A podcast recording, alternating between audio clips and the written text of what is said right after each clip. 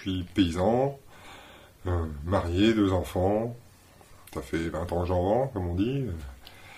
Moi j'ai quasiment toujours travaillé dans l'élevage, à part un petit peu de forestier, et puis 4 mois dans une usine, pour savoir que je voulais pas y aller. Et puis voilà quoi, après je m'intéresse à toutes les productions en fait. Moi, ce que je préfère, c'est quand même les productions animales, mais euh, j'ai quand même, euh, voilà, je vais voir chez les collègues, j'aime bien. Tout ce qui est agricole m'intéresse.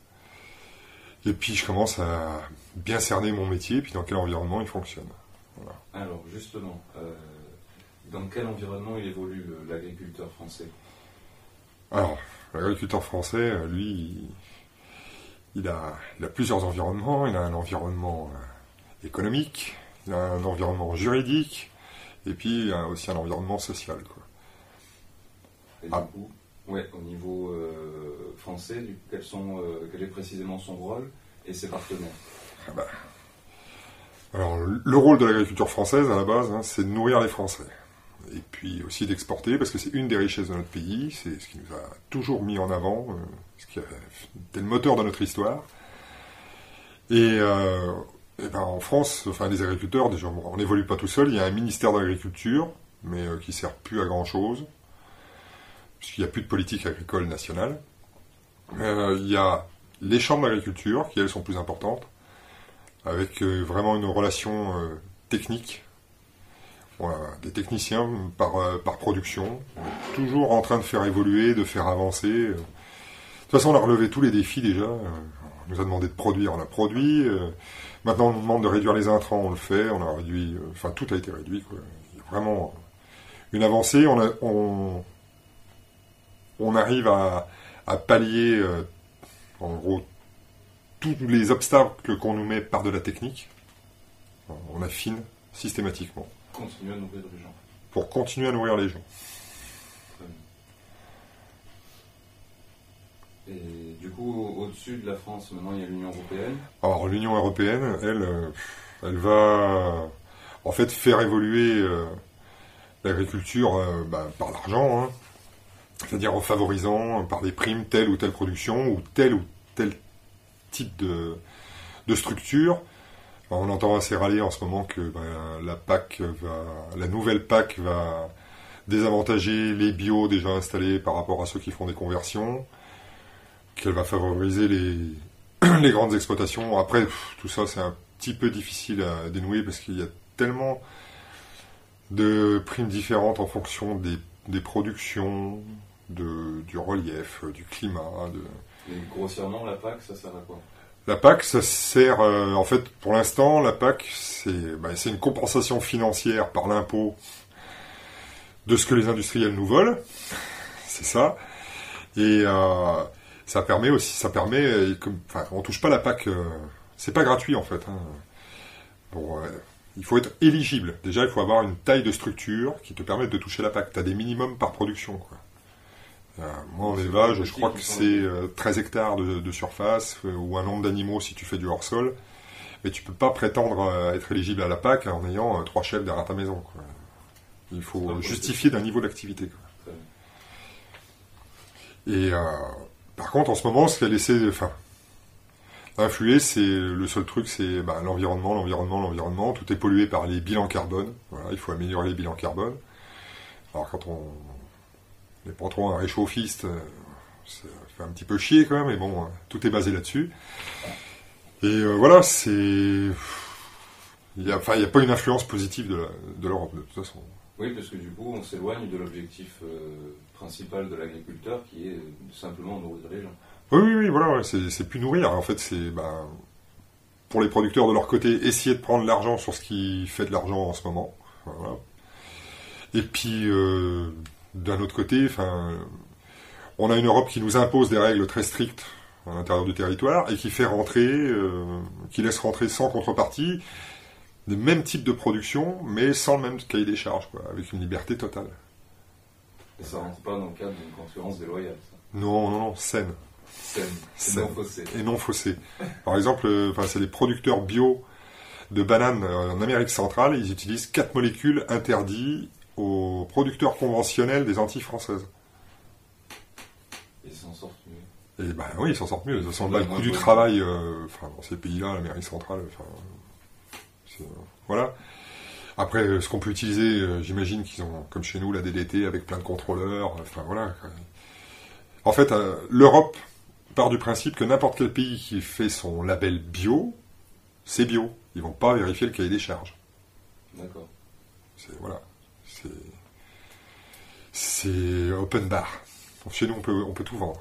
Et du coup, au niveau économique, qu'est-ce que l'aberration euh, économique dans le paysage agricole français? Ah bah, L'aberration économique, déjà, bah, pour tous les producteurs du monde, hein, c'est que c'est pas le producteur qui fait le prix, c'est l'acheteur. Le prix des céréales, il se, décide à la bourse de Chicago. c'est les mecs qui achètent des gros volumes de céréales qui décident du prix.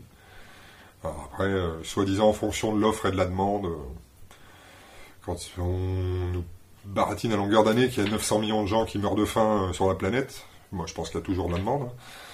C'est. Euh, et enfin voilà, c'est ce double truc. D'un côté, on nous fait larmoyer qu'il y a des gens qui mangent pas à leur faim, donc il faut qu'on les accueille. Et d'un autre côté, on nous accuse de surproduire pour pas nous payer. Il y a un paradoxe. Il y a quand même, ouais, voilà, il y a des trucs qui coincent, quoi. Il y a des trucs qui coincent. Oui, enfin, le, gros problème quand même déjà, c'est que l'agriculteur ne fait pas le prix de, ce qu'il vend. Un artisan, il fait un devis pour, euh, pour, pour, calculer tout ce qu'il lui faut, et l'agriculteur, lui, il fait pas de devis. Il fait le travail, et puis après, ben, l'acheteur lui dit, euh, moi, je t'en donne tant. Et sur des productions qui, de nos jours, euh, marchent de moins en moins, avec des prix toujours plus resserrés, nous, on a quand même un des charges vraiment sévère, et, puis des charges fiscales en France qui sont hallucinantes. Il faut faire des gros volumes. À partir du moment où vous faites des gros volumes, vous avez un gros chiffre d'affaires, même s'il y a peu de marge, vous avez un gros chiffre d'affaires. Et quand vous, passez les, je crois que c'est les 80 000 euros euh, par an, deux années successives, vous passez au bénéfice réel, c'est-à-dire que vous êtes quasiment sur, euh, bah, sur le tarif d'un artisan, hein, qui lui donne 47% de son bénéfice, je crois, à l'URSSAF, et nous c'est 43% pour la MSA, la mutualité sociale agricole, qui te file 21 euros par jour quand tu es quand t'es malade et, une retraite. Euh. Après la carence d'une semaine. Ouais, ouais, une retraite, les petites retraites au forfait, c'est. Euh, je sais plus, je crois que mon beau-père, euh, qui est parti à la retraite il y a pas longtemps, qui donnait, qui donnait 10 000 de, MSA, il a 730 ou 740 euros par mois, je crois. Donc il rentre même pas dans ce qu'il a donné. Et au niveau du prix, euh, la bourse fixe le prix, mais est-ce que l'État n'avait pas un rôle à jouer anciennement Ah bah si, anciennement, hein, il fallait qu'il assure la survie de ses producteurs s'il voulait que tout le monde mange, quoi. Donc ça veut dire qu'actuellement, il joue plus son rôle de non, non, non, non, mais de toute façon, il n'y a plus de politique agricole en France. Euh, et la politique agricole européenne est illisible. Il n'y a pas d'objectif de production.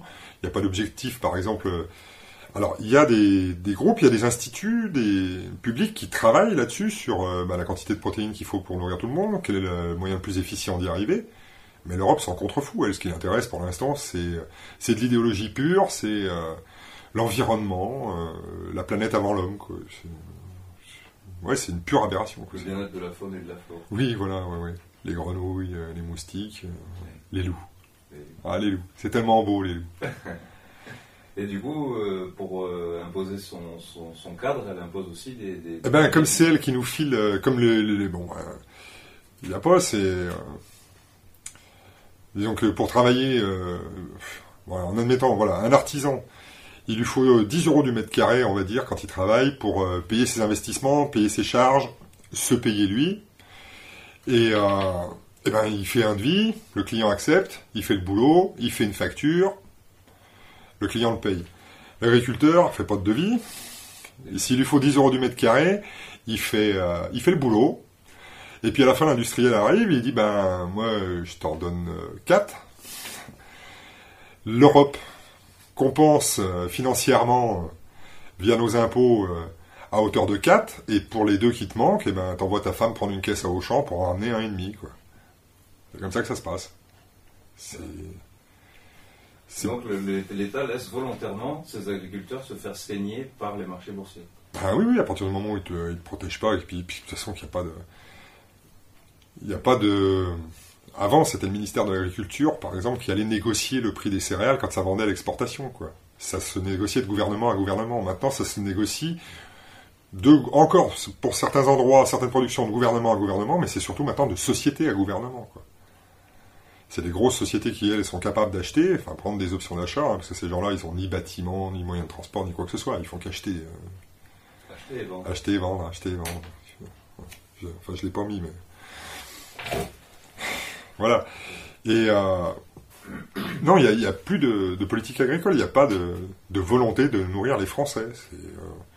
Donc, on a beau dire manger 5 fruits et légumes par jour, il n'y a pas la volonté de nous nourrir correctement. Non, non, puis déjà, il faudra les produire en France. Euh, fruits et légumes, on est qu'à 50% de ce qu'on consomme. Bah, disons qu'après, on est. Sur les trucs où on est bon, on fournit le pays et en plus on exporte. Et puis sur les trucs où on est moins bon, on ne peut pas lutter en concurrence de prix avec les Espagnols, on ne peut pas lutter. Sur le maraîchage, c'est pas possible.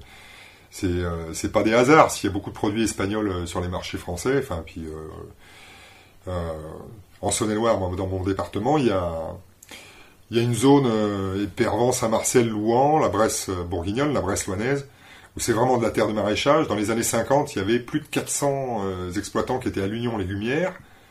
Sur le même secteur, il doit en rester 4 qui font encore de la culture légumière, mais qui font plus de maraîchage. Parce qu'on peut pas tenir, euh, c'est trop coûteux en main d'œuvre. euh, le maraîchage, c'est beaucoup de travail, beaucoup de travail à la main. Il n'y a pas grand chose qu'on peut mécaniser. Et bah, les Espagnols, ils font travailler des migrants pour 5 euros par jour. Et en France, quand t'embauches, même avec des contrats de saisonniers, avec une partie d'exonération des charges, t'es pas à moins de 15,50 euros de l'heure.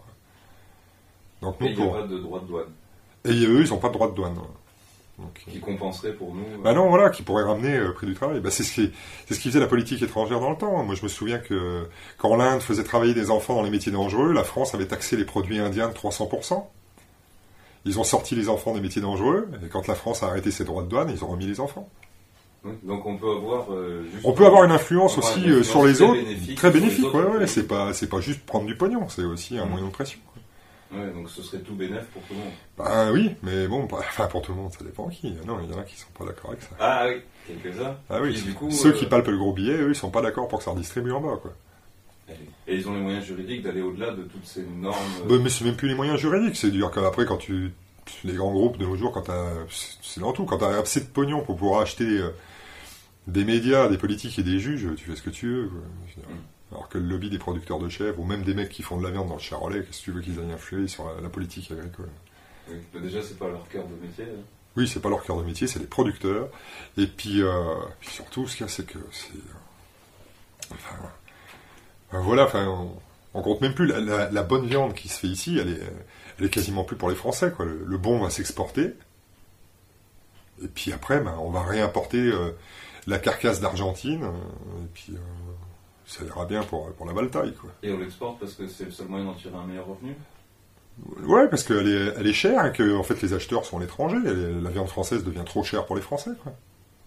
C'est- C'est c'est juste ça. C'est une viande d'une excellente qualité, mais elle est trop chère pour les Français. Puis après, bon, t'as toujours un bobo pour préparer, pour tes- préférer l'exotisme, la longue gorne anglaise ou, euh, Oui. ou le zébu argentin. Mais enfin bon, voilà, tu veux manger n'importe quoi. C'est quand même des pays qui n'ont pas interdit les farines de viande, qui n'ont pas interdit les hormones. euh, Tu sais, je veux dire, euh, voilà, c'est antibiotiques en systématique. Et donc il y a ça, il y a toutes les règles qui sont imposées en France. Ah oui, qui oui, sont euh, qui sont. Non, voilà. En fait, il y a des produits en France qui sont interdits à l'utilisation, mais ils sont autorisés à la consommation. Nous, on n'a pas le droit de les utiliser sur nos cultures, mais les gens peuvent manger des produits qui contiennent ces, ces produits qui nous sont interdits, Donc fabriquées à l'étranger. fabriqués à l'étranger.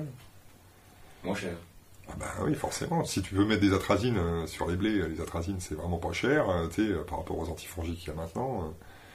c'est comme ça, quoi. Ouais, ils utilisent des produits qui sont moins chers parce que plus dangereux. Puis ils ont des méthodes, enfin voilà, après, euh, continent nord-américain puis sud-américain, euh, enfin, en, Europe, on commence à avoir des grosses structures, mais c'est pas. La plus grosse ferme européenne, elle fait 57 000 hectares. Elle est en Roumanie. Ça commence déjà à faire un bout. Puis après, tous les pays de l'Est, Pologne, euh, la Hongrie, tout ça, il y a l'ex-Allemagne de l'Est, il y a beaucoup de fermes de 2, 3, 4, puis après 7, 8 000 hectares. Quoi. Et d'ailleurs, voilà, il y a aussi euh, un truc, euh, c'est pas la, la, la politique agricole de, l'Europe, ça donne des aberrations du genre en ex-Allemagne de l'Est, il y a des milliers d'hectares qui sont consacrés à faire du seigle ou du maïs pour être ensilés et nourrir des digesteurs pour faire du biogaz. Vous avez des chantiers d'ensilage avec une ensileuse euh, qui fait 1200 chevaux, des tracteurs de 300 chevaux qui tournent au gasoil à côté, avec des bennes 3 essieux, euh, des, chantiers à 30 km heure, et euh, tout ça pour faire du biogaz. Donc c'est, c'est juste, actuellement, tout, tout est dirigé par ce, ce dogme de l'environnement, là, du changement climatique de l'urgence climatique maintenant.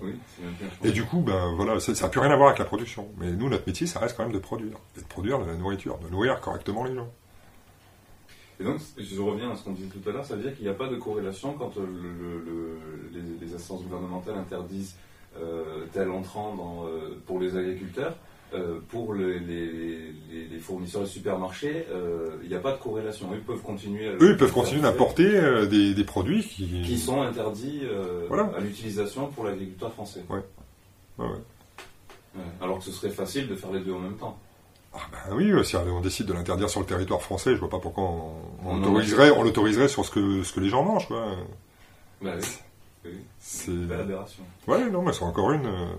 Ah bah nous, on a vraiment des dirigeants qui travaillent contre nous. Et euh, les gens, ils disent l'Europe, ça n'existe pas. Si, si, ça existe, c'est la France. Hein.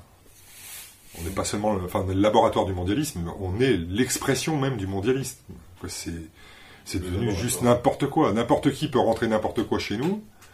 Nous, en face, on va, on va, on se mange d'énormes euh, apocalyptiques. Bientôt, dès que tu croises une grenouille, il faut que tu coupes le tracteur. Tu sais, je veux dire, non, non, mais on n'en est pas loin. Hein, on n'en est pas loin.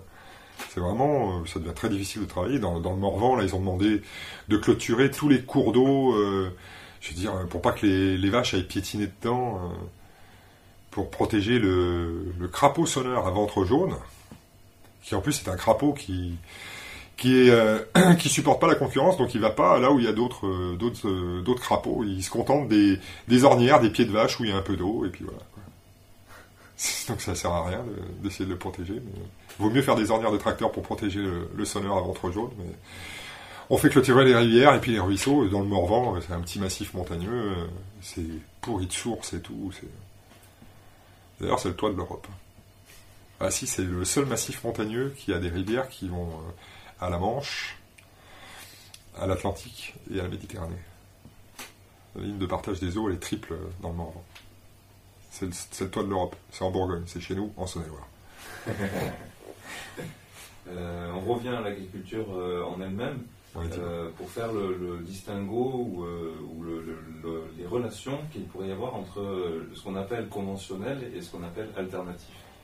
Alors, ouais, conventionnel, déjà, en France, il y a, il y a de l'agriculture conventionnelle, il y a de l'agriculture biologique, et puis après, il y a l'alternatif, on va dire ce qu'on nous présente comme alternative. Et alors, en conventionnel, en fait, ce qu'on appelle conventionnel, tout ce qui n'est pas euh, labellisé bio. Mais euh, c'est pas pour autant, c'est pas parce qu'un gars n'a pas le label conventionnel, n'a pas le label bio qu'il n'est pas en technique agronomique biologique. Il va faire des rotations, qu'il va travailler euh, comme un agriculteur biologique, mais sans demander le label, parce qu'il n'a pas besoin, il ne cherche pas à gratter la pièce. Et après, il y a des gens qui sont labellisés bio et qui, eux, n'ont rien changé à leur pratique, hein, euh, font aussi... Euh, font, on pulvérise des pesticides bio et pendent des engrais bio, quoi. Donc ils ont juste changé de club. Mais euh, ils n'ont pas changé de, façon de faire. Après, il y a aussi des gens dans le bio qui font très bien, qui sont étiquetés bio, qui font très bien leur boulot. Moi, j'ai un collègue qui fait du bovin viande, voilà, c'est du, bon travail, voilà, en bio. Et en conventionnel, il y a aussi des gens qui font très très bien leur travail. Pas croire que ça tartine d'un tran, euh, en veux-tu, en voilà. Il y a... Déjà, ça coûte. Les engrais, ça coûte. Tout est mis euh, vraiment quand c'est le bon moment. sur, les, sur les engrais minéraux, euh, les, les apports sont faits aujourd'hui pour les mêmes apports, encore même bien moindres, par rapport à ce qui se faisait il y a 20 ans les gars faisaient euh, en un seul apport, donc il y en avait une partie qui était lessivée et tout, il y a des mecs maintenant chez nous qui font jusqu'à 4-5 apports pour la même quantité d'azote, quoi, qui étaient mis en une fois il y a, a 20-30 ans. Tout est fait quand la plante en a besoin, à chaque stade, euh, enfin voilà, ça démarre. Euh, t'as le réveillé à, 200 degrés de, positif à partir du, 1er janvier, Et puis après, bah, tu fais en fonction des besoins, des besoins de tes plantes. les antifongiques, c'est pareil, c'est quand on a besoin. Après, alors c'est des sur, on le fait bien sûr sur des variétés qui sont très productives.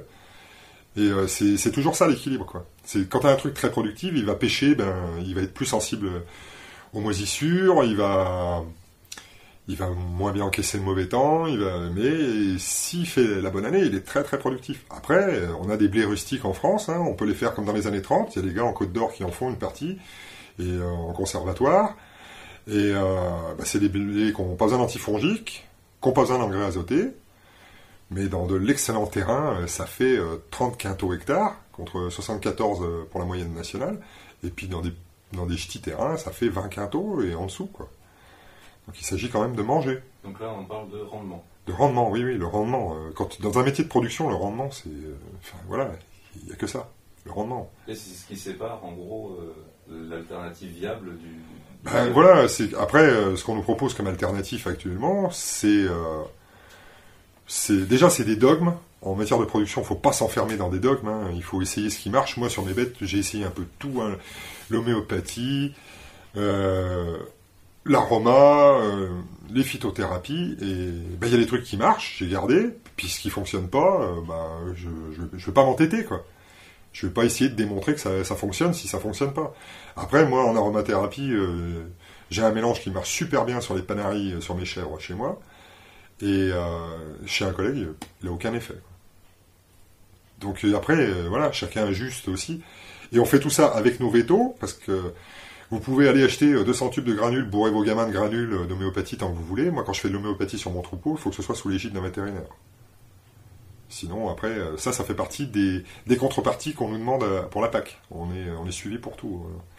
On doit tout inscrire. Il n'y a pas plus surveillé qu'un agriculteur français. Il vaut mieux être fiché S. Franchement, tout, tout. Ton, plan de fumure doit être déclaré. Tes, rotations sont déclarées. tu dois noter là où tes animaux pâturent, les dates, tout tout, doit être enregistré, noté. Maintenant que la surveillance par satellite, ils viennent. Euh, moi, je veux dire, euh, là, j'ai eu un truc. Euh, ils m'ont reparlé de deux arbres isolés sur mon, exploitation. voilà, ils savent exactement le nombre de kilomètres de haies qu'on a, les arbres qu'il y a dessus, la superficie des plans d'eau. nous, on fait les déclarations. Après, il faut que ça, faut que ça corrèle. Et c'est. Non, mais il n'y a pas plus surveillé qu'un agriculteur français. Nous, on a encore eu un contrôle DDT il n'y a pas longtemps. DDT Alors, Direction départementale des territoires. C'est euh, la police des agriculteurs. Ouais, la police, oui, voilà, c'est, enfin, ouais, c'est la Gestapo, la Gestapo. Et dans ces services-là, il y a la police de l'eau et la police phytosanitaire aussi. Ah ouais, non, mais c'est, je dis, c'est l'URSS. Il y a toujours un, un contrôleur du contrôleur du contrôleur.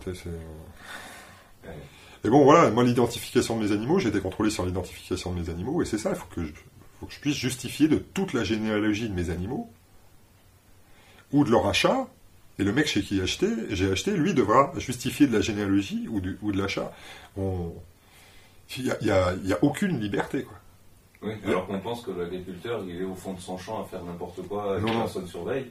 Non, non, non, non, Les braquets sont sur Ah oui, oui, oui, oui, je veux dire, t'as plus le droit, euh, on n'a plus le droit de laisser de, terre nue, maintenant il faut, faut semer des couverts après récolte, et euh, non seulement on a une obligation de semer, mais on a une obligation de lever. Hein? Faut que ça lève.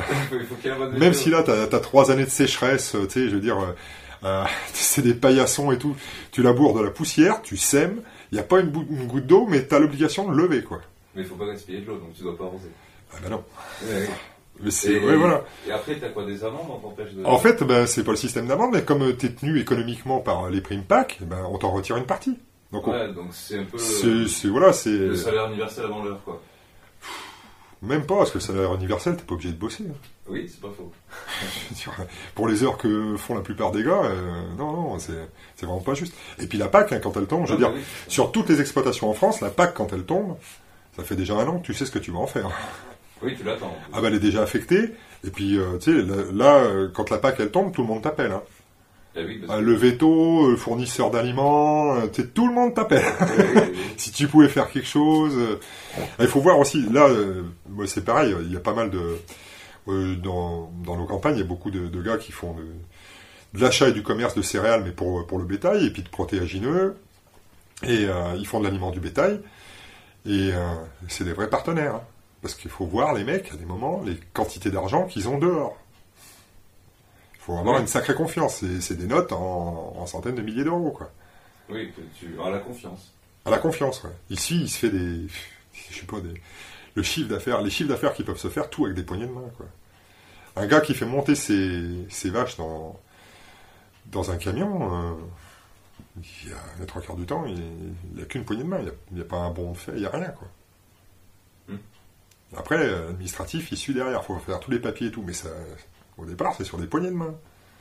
C'est comme ça que le monde tourne. Malgré les distanciations sociales. Au marché aux bestiaux, les gendarmes n'ont jamais réussi à faire respecter. euh, En même temps, c'est comme ça qu'on scelle un accord. C'est comme ça qu'on s'est un accord. Alors, On n'a plus le droit de faire les désaccords. il fallait bien continuer de bosser. Quoi. Et euh, une question, du coup, pour revenir à la relation de, de l'exploitant avec euh, son exploitation, justement, parce qu'on entend souvent parler de- d'exploitants qui maltraitent leurs animaux, ou qui ne les soignent pas. Ou... Ouais, je- Alors, quelle, est la relation de, de, de, l'éleveur avec ses bêtes, justement bah, la relation, l'élevage de toute façon, c'est bon service contre, c'est bon soin, bon soin pardon, contre bon service. Un animal qui souffre, ça produit pas, ça produit pas. Maintenant, on est euh, sur la sélection. Vraiment, il y a de la bonne génétique. Euh, je vois surtout dans le lait, il y a eu, enfin, puis même dans la viande, dans tous les secteurs, il y a eu vraiment une amélioration. Et euh, sur l'alimentation, on est au bout. Là, on arrive au, bout de la capacité d'ingestion des animaux. Sauf, euh, va falloir leur grandir la gueule et le ventre pour qu'ils produisent plus. Mais euh, voilà, on est au bout, on est au, top sur, sur les rations. Maintenant, on gagne, c'est sur le confort. C'est sur le confort des animaux. Et c'est vraiment ça. Si l'histoire des, mecs qui font souffrir leurs animaux, bah, ils produisent pas. C'est qu'ils sont en train de s'arrêter. Mais euh, t'as une bête qui, moi je le vois sur une chèvre laitière, une bête qui boite, c'est du lait en moins. quoi.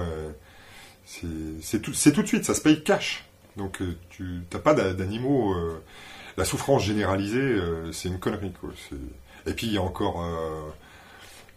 Maintenant, c'est, exceptionnel dans l'histoire de, l'agriculture française, mais euh, on est moins de 5, enfin, on a plus de 50% des exploitations en France qui sont en 100% végétales, ce qui n'était jamais arrivé. hein. C'est vraiment le pays de la politique culture élevage. Et euh, il y avait toujours une majorité d'éleveurs dans ce pays, et il n'y a plus une majorité d'éleveurs dans, les agriculteurs. Et du coup, on doit quand même être euh, aux alentours de 200 000 exploitations avec, l'élevage si, la maltraitance c'était la norme, mais euh, L214, ils n'auraient pas assez de bobines pour tout enregistrer, quoi. Donc, euh, puis même, j'ai vu une des dernières vidéos, là, dans un élevage de porcs, ils trouvent des petits cochons morts, oui. Moi, quand je regarde les images, on voit euh, des petits porcelets morts. Alors déjà, moi, je sais pas la taille que fait l'élevage, tu sais, s'il y a 300 mères, tu sais, je veux dire, les gars, ils, sèvrent euh, 11 porcelets par mère, tu il y a déjà un paquet de petits cochons dans, dans le bâtiment. Puis là, quand tu regardes les images, tu as des petits cochons morts, oui, c'est vrai. Et, euh, mais ils sont de, de tous les âges. Tu as des tout petits, tu as des nouveau-nés, tu as des petits avant sevrage, et puis tu as des post-sevrage. Donc en fait, ce qu'ils ont filmé, c'est euh, le fond du bac d'écarissage. C'est là où ceux qui meurent, parce que bon, forcément, sur des grands nombres, bah, il y en a toujours qui meurent. Bah, tu les mets dans le bac d'écarissage et tu as un enlèvement par semaine. Donc euh, oui, à cet endroit-là, il y a une concentration de cochons morts. C'est fait pour. Eh.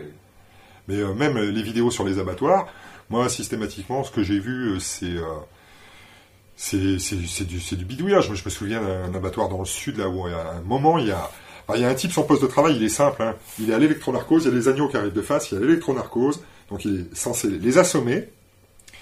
Ensuite, il les prend et il les suspend par un jarret. Et là, la chaîne démarre. Et d'un seul coup, il n'y a plus personne au poste. Il y a un agneau qui n'a pas été assommé, qui est pris par les, par les deux jarrets à deux crochets différents. Et bien sûr, il y a un crochet qui part, l'autre il reste. Et donc, il se fait. euh, c'est pas possible sans le faire exprès. Quoi.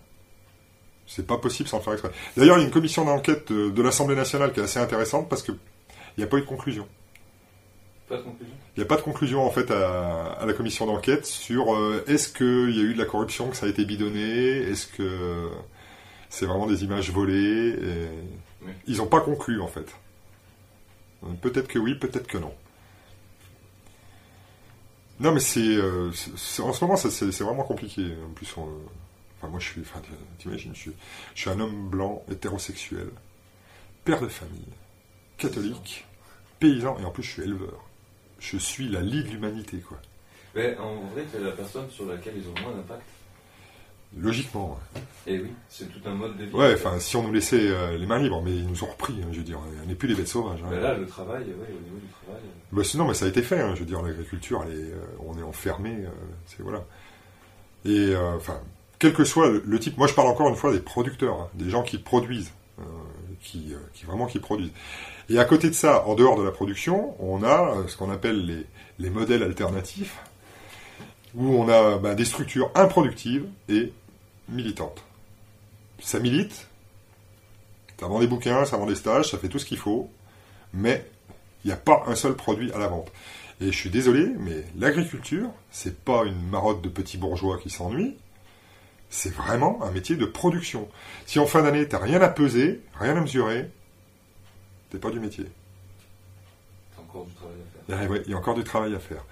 Donc c'est pour ça. Et ces gens-là, euh, en plus, basent toute leur, euh, leur dogme sur le fait que nous, on fait mal.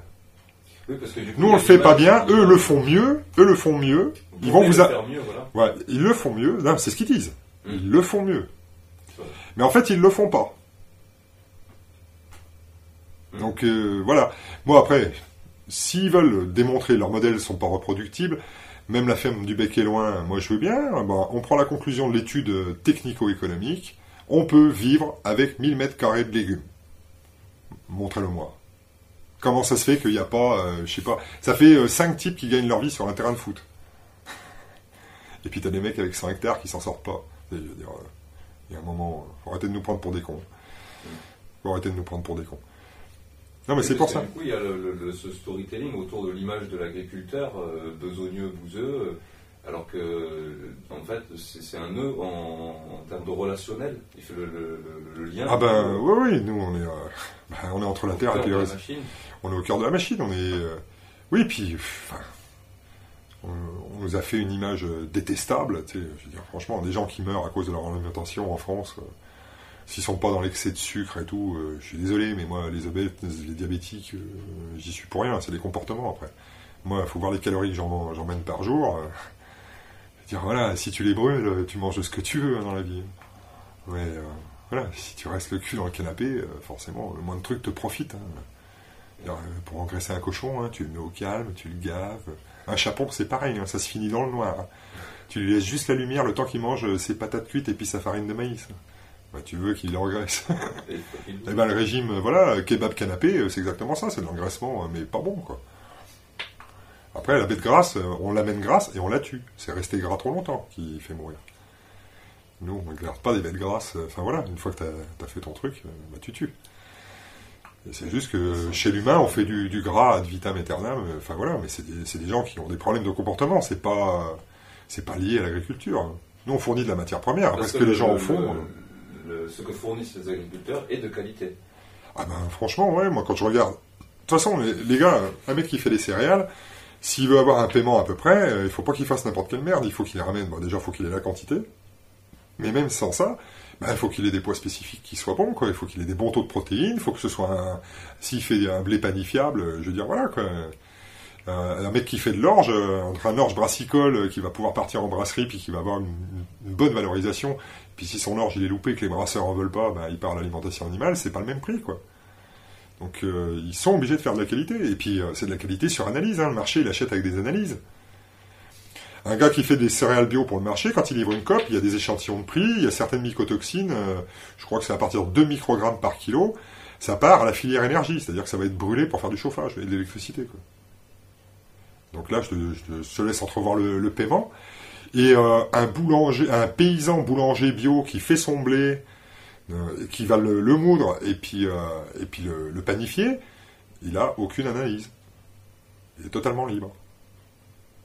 Donc, euh, et euh, s'il fait pas d'analyse, il sait absolument pas. euh, je veux dire, moi sur les marchés, j'en vois de, temps en temps de ce genre de boulanger. euh, voilà. Ouais, ils font du pain. Ouais. Ouais, c'est taper ça du pain, quoi. Faut quand même des dents. Hein. Je veux dire, voilà. Il y a.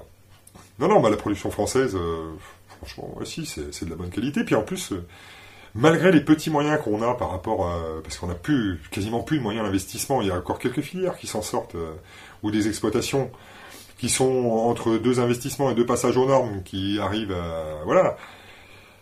à, passer le moment, ou ceux aussi qui surfent sur toutes les normes environnementales, euh, qui arrivent à gaver toutes les primes qui passent pour soigner les petits oiseaux.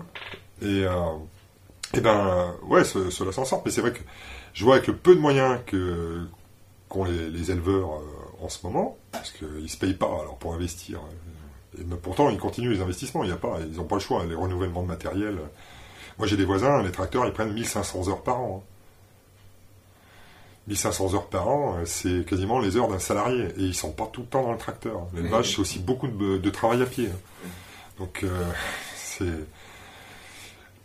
il faut, eh ben, on, est encore pas mauvais, quoi. Quand on regarde les rendements et tout, euh, les maïsiculteurs français mettent encore la pile aux maïsiculteurs américains euh, chaque année, alors que c'est eux qui devraient être les champions du monde. C'est leur culture. Et, euh, on a encore une culture de, qualité malgré. oui, oui, oui. puis, les bâtons dans les roues. Malgré tous les bâtons. De toute façon, à chaque fois, il faut, les gars, ils relèvent le défi.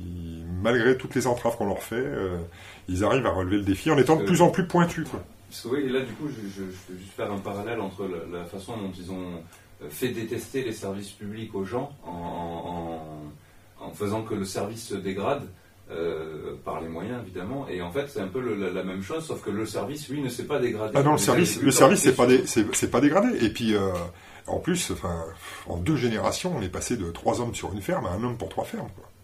Qui a continué à faire le travail euh, comme Voilà, et euh, ben oui, donc du coup, ben, la mécanisation, il euh, n'y a, a, pas le choix. Quoi. Si demain on devait repasser tout à la main en France, il y a le nombre hein, d'habitants, mais il n'y a pas les bras. Il n'y a pas les bras. Il faudrait que tout le monde se remette au travail. Quand même. Oh, non, mais c'est, non, mais c'est même pas imaginable. Je veux dire, c'est même pas, non, non, mais c'est même pas imaginable.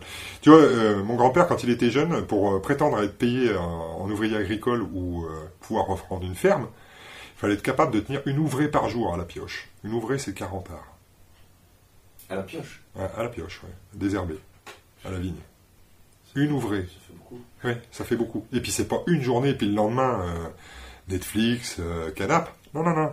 Le lendemain, la même chose. Comment hein, C'est une ouvrée par jour. Eh ben, regardez un peu ce que ça fait, 40 arts. Hein. Mettez-vous devant chez vous, prenez une pioche à la main, et puis faites-moi arrière. Et puis, euh, dix ans après, tu continues.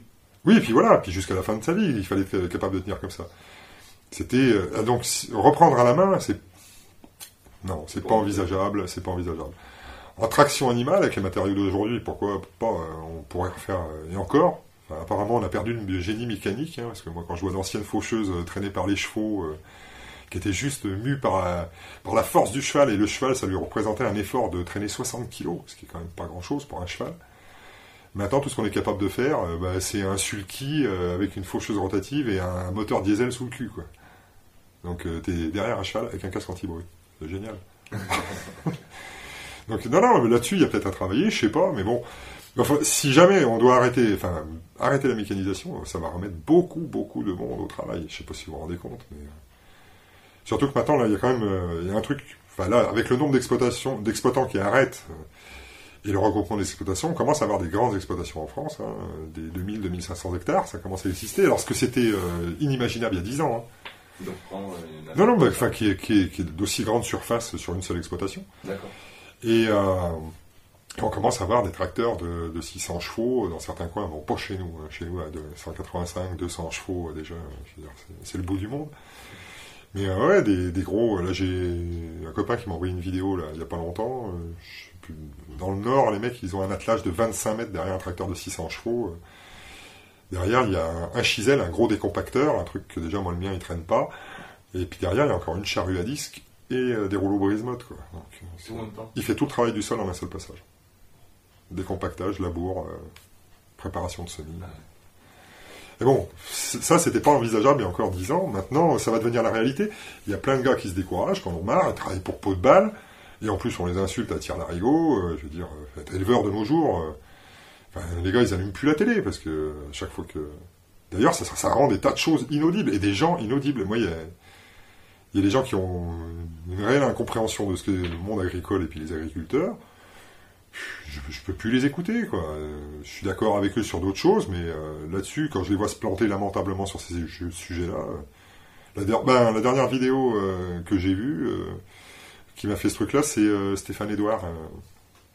Il a fait une vidéo sur euh, Solveig à loin. je me suis dit, oh, bah, il y a moyen de se marrer, quoi. Mm-hmm.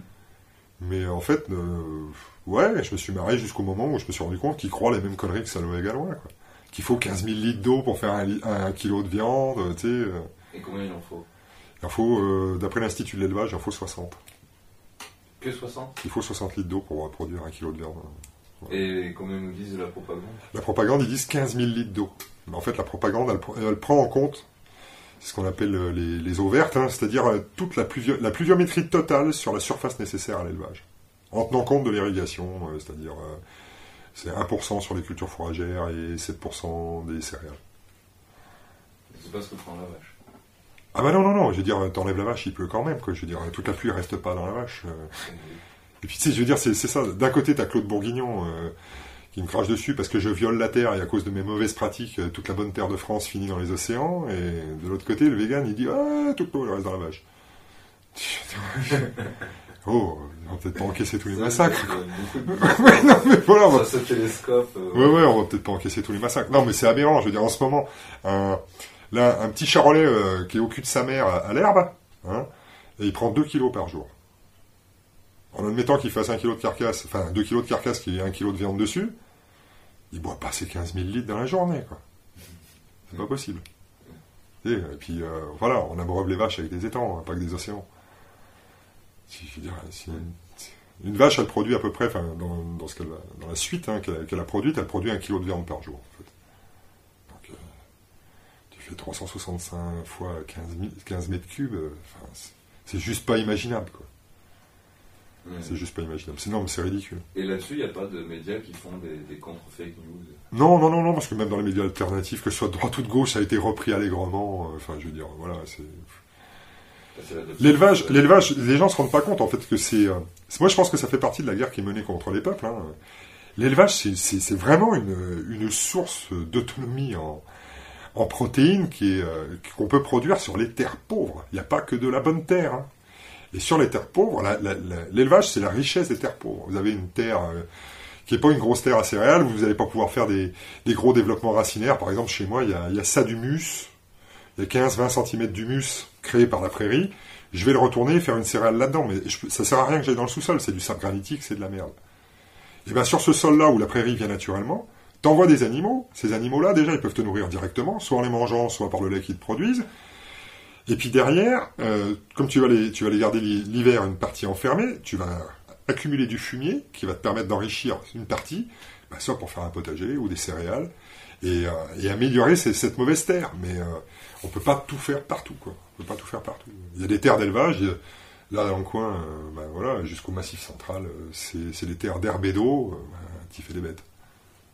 Pour faire des vergers, quoi. Tu peux essayer. Peut essayer, mais de toute façon, déjà, le climat, ben là, cette année, ceux qui ont là, euh, je vais dire, euh, J'ai compris. ah, les cerises vont être chères sur les marchés. hein. Ça, je l'ai fort. Ça, je l'ai fort. Moi, c'est simple, j'ai compté, il y en a 10. hein. Il nous en reste 10 des cerises. Voilà. Ça, mais- Ben, heureusement que je gagne pas ma vie avec. C'est c'est un monde aussi où la tradition a son importance. Ben oui, oui, non, mais voilà. Je veux dire, les productions, elles sont liées au terrain. Et puis après, ben, c'est une culture. Et puis en plus, les régions d'élevage, ça a toujours été, c'est un truc, euh, ils savent pas pourquoi. Mais ça donne des gens avec des identités fortes. Les peuples d'éleveurs, ben, voilà, moi je me suis, je, suis- je suis- je suis passé par la Savoie, euh, je me suis très- vraiment bien entendu avec les Mauriennais. Les Mauriennais, c'est un peuple d'éleveurs, quoi. Les Bourguignons, c'est un peuple d'éleveurs aussi. euh, je veux dire, t'as les Normands, les Bretons, euh, voilà, c'est des peuples d'éleveurs. Les Basques, c'est les, les éleveurs. Et euh, ça donne des identités fortes. Après, pourquoi l'expliquer Ça tient, je sais pas, à la nature de ce produit, d'avoir des belles bêtes, tu sais. On n'est pas des timides, hein, nous, notre travail est au bord de la route tous les jours. hein. Tous les jours. Donc il faut, faut assurer, quoi. Et ouais, c'est, l'élevage, c'est vraiment important. Et il y a des gens qui veulent abolir l'élevage. C'est vraiment, mais c'est, voilà. De penser mécaniquement qu'en fait on pourrait le remplacer tout simplement. Non, protéine pour protéine. Je veux dire, voilà, Voilà. euh, sur une prairie naturelle, mes bêtes, elles sont pas en concurrence avec les humains, quoi. Pour le, euh, pour le kilo de protéines qu'elles vont produire, elles auront assimilé en fait que 200 grammes de protéines que j'aurais pu assimiler directement moi sur cette prairie, à condition qu'on arrive à me faire manger une salade de trèfle blanc, ou, enfin voilà quoi. Moi je préfère sur l'entrecôte et le fromage de chèvre. ça, Voilà. Oui, oui, non mais voilà, à manger du foin quoi. On va pas manger du foin. Et pour en venir à quelque chose de plus euh, qui nous égaye un peu plus, quelles seraient éventuellement les possibilités pour. euh, Ah bah, les possibilités, après, reproduire. Bah, il faudrait repousser à la polyculture élevage, hein, partout où elle est possible. Après, c'est vrai que euh, là, dans les conditions de marché actuelles, c'est pas possible. Euh, faire de la polyculture élevage, c'est euh, c'est double investissement.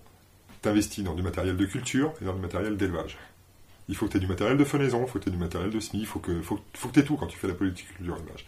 Si tu es en éleveur, un système toute herbe, bon, bah, tu que du matériel de fenaison, tu vas acheter tes céréales à côté, ta paille, voilà. Mais quand tu fais de la polyculture élevage, il, il te faut tous les outils, quoi. Alors après, c'est possible avec de l'achat en commun. Il y a des CUMA qui marchent très bien. Moi, je suis dans une CUMA qui, qui fonctionne vraiment très bien. Enfin, c'est une coopérative d'utilisation de matériel agricole. Et là, on a tout. Moissonneuse, batteuse, ensileuse, euh, les presses, euh, il y a les faucheuses, euh, faneuses, endéneurs. Là, euh, c'est- une mise en commun que de- pour le matériel. L'investissement dans le matériel en commun, quoi. Voilà. Bah, que sur chaque exploitation, il faudrait avoir et, euh, et du coup, bah, on surdimensionne pour, parce qu'il faut quand même faire le boulot. hein. Quand c'est le moment de faire les foins, il faut pas non plus. Mais euh, ça nous laisse une option, une grosse option d'achat. En plus, c'est les associations. D'un point de vue fiscal, euh, c'est aussi intéressant. On paye pas les assurances pour emprunter. Puis là, les- de toute façon, il n'y a plus de taux. Là, les CUMA, je crois qu'on emprunte à 0,16. Je crois que c'est un truc comme ça. Encore deux semaines, ils vont nous donner un billet. Et euh, donc euh, c'est non non c'est bien. Puis tu- du coup, tu as du matériel qui est, qui est rénové, qui est en état. euh, matériel moderne, performant. euh, tu t'es pas tout le temps en train de descendre du tracteur pour en ressouder un bout. c'est c'est aussi très agréable Oui. parce que travailler en bricolant. du de nos jours, vouloir commencer petit et, et faire de la polyculture élevage, je, je sais pas si c'est encore possible. Je sais pas si c'est encore possible. Mais on voit toujours, on réduit toujours ça. euh, moi, je veux tout faire. Et du coup, Oui, voilà. pff, S'il y a dans le petit village quelqu'un qui Tu- fait tu de peux- tu peux le tout faire- tu- et un qui fait du. Tu peux toujours essayer de tout faire, mais ce qu'il y a, c'est que les volumes qu'on te demande pour vivre actuellement, sur des trucs qui marchent peu, tu, tu peux pas être, enfin, faire de la quantité et, et tout faire en même temps. Faut, faut, tu peux, tu peux pas avoir toutes les compétences. Moi, l'électricité, la mécanique, c'est pas mon truc. quoi. Donc, euh, je vais voir le mécano, euh, je, voilà, je trouve un électricien. euh, J'aime pas ça, j'ai pas le goût. Euh, Le bâtiment, je le fais parce que c'est. Je suis pas un as, mais euh, des bâtiments, j'en ai monté déjà. C'est hallucinant, tu fais tout dans ce, dans ce métier. Sur les toits, j'y monte quand je suis vraiment obligé. hein, euh, mais si je peux faire monter un- quelqu'un d'autre, je le fais allègrement. Et voilà, il faut, il faut, il faut réussir à accumuler les compétences. Si vous voulez vous installer à la campagne et chercher la petite ferme idéale où vous allez vivre tout seul en autarcie, ça n'existe pas. Quoi. Ça n'existe pas. Puis de toute façon, vous n'êtes pas assez dur. Moi, mes grands-parents étaient sur une ferme euh, voilà, où ils produisaient quasiment toute la bouffe euh, qu'on consommait à la maison, euh, l'autonomie alimentaire, et c'est aussi la monotonie alimentaire. C'est le labeur. Ouais, ouais, vous, vous allez manger beaucoup de choses à répétition. Ouais. Quand c'est le moment des haricots verts, euh, t'en fais en conserve, t'en fais en salade, t'en manges euh, matin, midi et soir. euh, Et c'est comme avec tout le reste, quoi. Tout ce qui, ce qui va produire en abondance, quand c'est le moment d'y manger, il faut y manger, quoi. Et donc, euh, voilà, pour des gens qui de nos jours sont habitués à pas manger la même chose matin, midi euh, et soir, euh, Mm. ça change tout. Il faut quand même voir que moi, mes grands-parents, euh, une grande partie de l'année, ils vivaient euh, d'assiettes de soupe et d'un bout de lard, hein, un morceau de fromage. Qui veut vivre comme ça aujourd'hui. Moi, j'entends souvent ça encensé. euh, ouais, c'était tellement mieux, tellement mieux. Même dans les commentaires, j'en ai vu un qui parlait de faire la lessive aux cendres avec des cendres. Non, mais vous vous rendez compte, mais sans déconner. C'est bien le, le week-end euh, parce que. Mais même pas, mais même pas, c'est un cauchemar. C'est un cauchemar. L'époque où les, les gens ils faisaient la lessive au sang, euh, ben, ils avaient, euh, tu sais, ils avaient un trousseau de 12 paires de draps, et euh, une fois par an, ils avaient les 12 draps, parce que ça prenait la journée, que t'invitais les voisines et tout, et puis que du coup, à la fin, tu, tu faisais, t'en faisais une- un gueuleton pour oublier la, la journée de merde. T'étais obligé de faire une fête pour arroser la fin, quoi. Ouais. C'est des corvées, tout ça. Faut, faut... personne ne veut revivre ça. Des fêtes, des traditions agricoles, on n'en voit pas beaucoup. euh, Euh, parce que vous venez pas à la campagne, mais euh, des fêtes des moissons, des... euh, elles ont lieu tout le temps? Ah bah oui, il y, a- toujours lieu. Enfin là, avec le Covid, il n'y a plus rien, mais euh, des fêtes dans tous les villages, euh, enfin la plupart des villages ont leurs fêtes. euh, bah, c'est pas... C'est pas Disneyland, quoi, mais la fête mangeoire. hein. Tu, tu manges avec euh, les voisins, les gens des communes alentours qui viennent. Il y a un parquet pour ceux qui veulent danser, et puis voilà, quoi. Tu, tu passes un bon moment à table avec des gens que t'aimes bien. Non, non, ça existe toujours, ça, mais Oui, ça s'appelle le village, quoi, simplement. Ah, ouais, ouais, il y a encore pas mal de villages vivants. Euh, J'ai la chance d'être sur un village où c'est assez actif, ouais, ça va pas mal. Et puis même, il n'y a, a pas besoin d'aller bien loin. Saint-Seine, ils font une jolie fête. hein. Non, mais voilà, des fêtes, il y en a partout. Ok, ben on peut finir avant de passer aux questions-réponses. Euh, voilà, quels deux, trois conseils que tu aurais à donner à, à des néo-ruraux? À des néo-ruraux, bah, formez-vous. Formez-vous, et puis vous enfermez pas dans des dogmes. Hein, dites pas, je ferai pas ça, je vais faire ça. Essayez, essayez. Moi, je sais que, par exemple, au jardin, euh, j'aime bien le purin d'ortie, parce que le purin d'ortie, ça marche. Le purin d'ortie, euh, ça, c'est vraiment, ça marche. Donc, essayez, faites vos essais, mais laissez, et formez-vous. Allez voir les gens qui produisent. Allez, les gens, les gens qui produisent. Pas les gens qui vous vendent du discours, les gens qui produisent. S'ils ont une production quantifiable, c'est qu'ils savent faire. Demandez-leur comment ils, font. Après, si ça vous plaît pas euh, de faire comme ça, ferez à votre sauce. Mais vous enfermez pas dans un dogme. Et puis, après, euh, crachez pas sur vos voisins, quoi. C'est pas parce qu'ils font pas comme vous que c'est, des mauvaises personnes. Et si vous, avez un modèle de, production qui, marche, il va s'imposer de lui-même. Il va s'imposer de lui-même. Donc produisez et puis euh, vous aurez raison. Et d'ailleurs, avant qu'on passe aux questions-réponses, justement, c'est un, appel que je voudrais faire euh, justement aux, aux gens de chez ER, c'est que l'agribashing, c'est pas juste une légende. hein. Vous vous en rendez même plus compte, en fait. Euh, C'est tellement rentré dans les mœurs de dire du mal des agriculteurs et de l'agriculture en général que c'est euh, des antiennes, quoi. C'est devenu des poncifs. hein. Euh, moi, j'ai des, des camarades qui s'en rendent pas compte, mais qui, arrivent à être blessants. hein. Voilà. Je vais nommer Monsieur K. Monsieur K, quand il parle d'agriculture, ou même juste quand il approche l'agriculture qui parle d'environnement, il est extrêmement méprisant. Et, euh, Il y en a d'autres qui ont une puissance comique qu'ils ignorent certainement. Il y a Talavera qui nous a fait une très belle vidéo euh, pour le premier confinement, je vous la conseille. C'est une synthèse. hein. C'est vraiment une synthèse. Talavera euh, explique qu'il a repris un bout de terrain, euh, que voilà, on lui a dit, euh, je sais plus si c'est 4 ou 5 hectares, c'est du boulot. euh, voilà, mais bon, euh, il s'est lancé, voilà, c'est du boulot, mais j'ai pas peur. Et il explique qu'avant, il y avait, euh, je sais plus, colza, maïs, tournesol. C'était Monsanto. Voilà. Non, c'est des mecs qui bossaient, qui produisaient hein, sur cette terre, et euh, ça se fait pas sans travail. Et euh, voilà. Mais pour Talavera, c'était Monsanto. Alors derrière, il nous explique son petit parcours sur son terrain. Hein, euh, les poules, le renard les a mangées. Les chèvres, elles étaient tout le temps chez les voisins. Les ânes et les moutons, bon, les, mou- les, les ânes tuent les moutons. Bah, je veux pas dire, mais euh, dans mon métier, c'est tous les problèmes qu'on sait résoudre. Ça se résout avec du travail. Mais comme c'était pas son truc, il décide de ne plus rien faire. Et là, il crée une réserve naturelle. Ça, c'est merveilleux. Quoi. Ça, c'est franchement, c'est génial. c'est que tu produis, tu travailles. C'était Monsanto, du mépris, et d'un seul coup, t'arrêtes de faire, tu fais plus rien, tu laisses la friche s'installer, tu crées une réserve naturelle. C'est- C'est c'est pas merveilleux. Et en plus, dans cette réserve naturelle, il ramasse un truc qui est comestible. Alors déjà, il le nomme mal, mais il est quand même tombé sur une comestible, c'est déjà pas mal. c'est trop. C'est- tout à l'avenant, quoi. C'est tout à l'avenant. Cette vidéo, euh, passer l'agacement, dans le monde agricole, franchement, il y a de quoi en faire une vedette. Parce qu'elle fait rien. Elle fait rien.